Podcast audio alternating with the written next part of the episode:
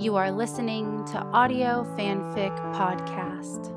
Such Sweet Sorrow by Philip Paget on AO3. The insistent shriek of his arm pulled her from sleep, and she burrowed further into the juncture of his torso and arm, smelling yesterday's deodorant and the rumpled bouquet of slumber. He briefly tightened the grip of his arm around her ribcage and kissed her forehead, then slowly started to roll away. Five more minutes, she protested as he she protested as she dug her fingers into his waist, her voice creaky and her breath sour in her mouth. That was your third five minute extension, he replied with a smile in his voice. One more and we'll be late for work. Nobody notices what time we get there, she retorted, eyes still closed and halfway back to sleep. He snuggled down further until they were nose to nose combing his fingers through her messy hair with a sigh. I know you're tired, he said with a placating tone, but it's Friday, so you can sleep till noon tomorrow if you're so inclined. We gotta get up, Scully. She pushed her bottom lip into a pout, and he puffed a little airy laugh through his nose. It's not because I'm tired, she explained, tucking her head just under his chin and pushing her knee between his thighs until she felt the warm brush of his balls against her skin. I just don't want you to go. I'll miss you. This time he chuckled in earnest, the sound vibrating in her skull. You won't have a chance to miss me, Scully. I'll be within arm's reach 90% of the day, as per usual.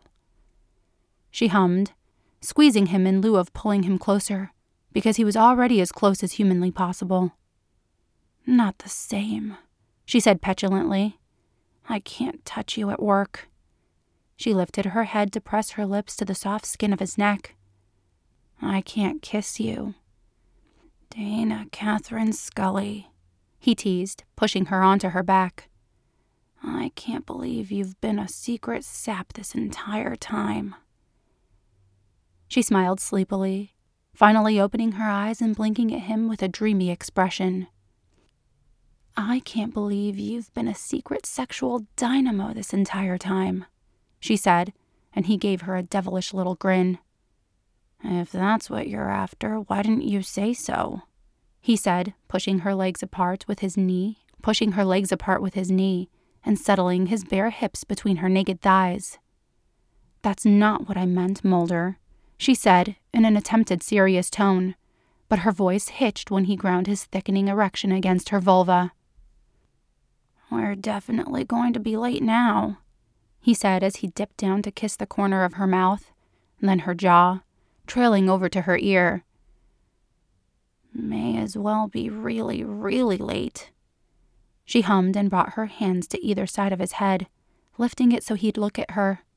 Her expression was soft and vulnerable, a request for connection more than simple release. Cupping her jaw in his palm, he kissed her tenderly, ignoring the morning breath as his tongue brushed over her bottom lip. She let out a little moan of a sigh, wrapping her legs around his hips and pulling him close.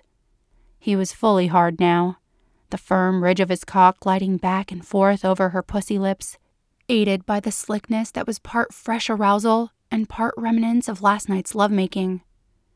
She shifted the angle of her hips until he found his way inside, pushing into the hilt and then stilling while they kissed. Think we'll ever get tired of this? He said lightly, and she smiled against his lips. Seems impossible, she answered, reaching down to grab a handful of his ass and squeezing firmly. He ground against her, not withdrawing, but pressing firmly until a little hitch in her breath told him he'd found just the right amount of pressure against her clit. They stayed this way, kissing and gyrating as the sun crept higher over the horizon and spilled lemony stripes of light through the blinds. Shifting his weight to one arm, Mulder ran his hand down her thigh and gripped her lightly behind the knee, bending her leg and folding it up against his torso, then draping her lower leg over his shoulder. He repeated the motion with her other leg, so she was still close enough to kiss while his cock stroked firmly against her sensitive front wall each time he pushed into her. Oh, God, she whimpered, snaking her arms into the space between the outside of her thighs and his arms to touch his back. He quickened his pace, the brush of his shaft over her clit on each downstroke paired perfectly with the pressure of his head against her G spot, and she felt a telltale tingle in the base of her spine. You feel so fucking good, he said in awe, attempting to hold eye contact, though his lids struggled to stay open as pleasure overtook him. I'm gonna come, she said breathlessly, and he moaned low and long as she began to pulse around him the tight grip of her cunt pulling him down with her. They moaned and throbbed in tandem, their open mouths pressed together, and the wet slick of their sex obscene in the quiet morning of the room. Carefully, he pulled one leg and then the other down from his shoulders and collapsed on top of her, pushing his face into the hot crook of her neck. An hour later, and 15 minutes after they should have already been behind their desks at work, they stood just inside his apartment door, clad in suits and carefully coiffed hair. Bye, she said sweetly, tugging him down by his tie to plant a wet kiss on his lips.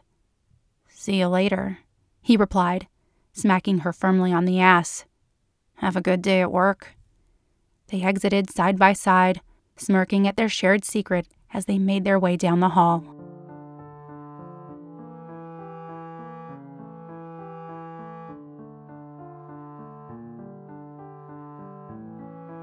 If you like this story, please follow the link to the writer's page and leave some love. Kudos, comments, or subscribe. They'll love hearing from you. Then you can head over to our Patreon page and contribute to Audio Fanfic Podcast. As a member, you are granted early access to one new story per month. That's www.patreon.com slash audiofanficpod. Thank you for listening, and remember, the stories are out there.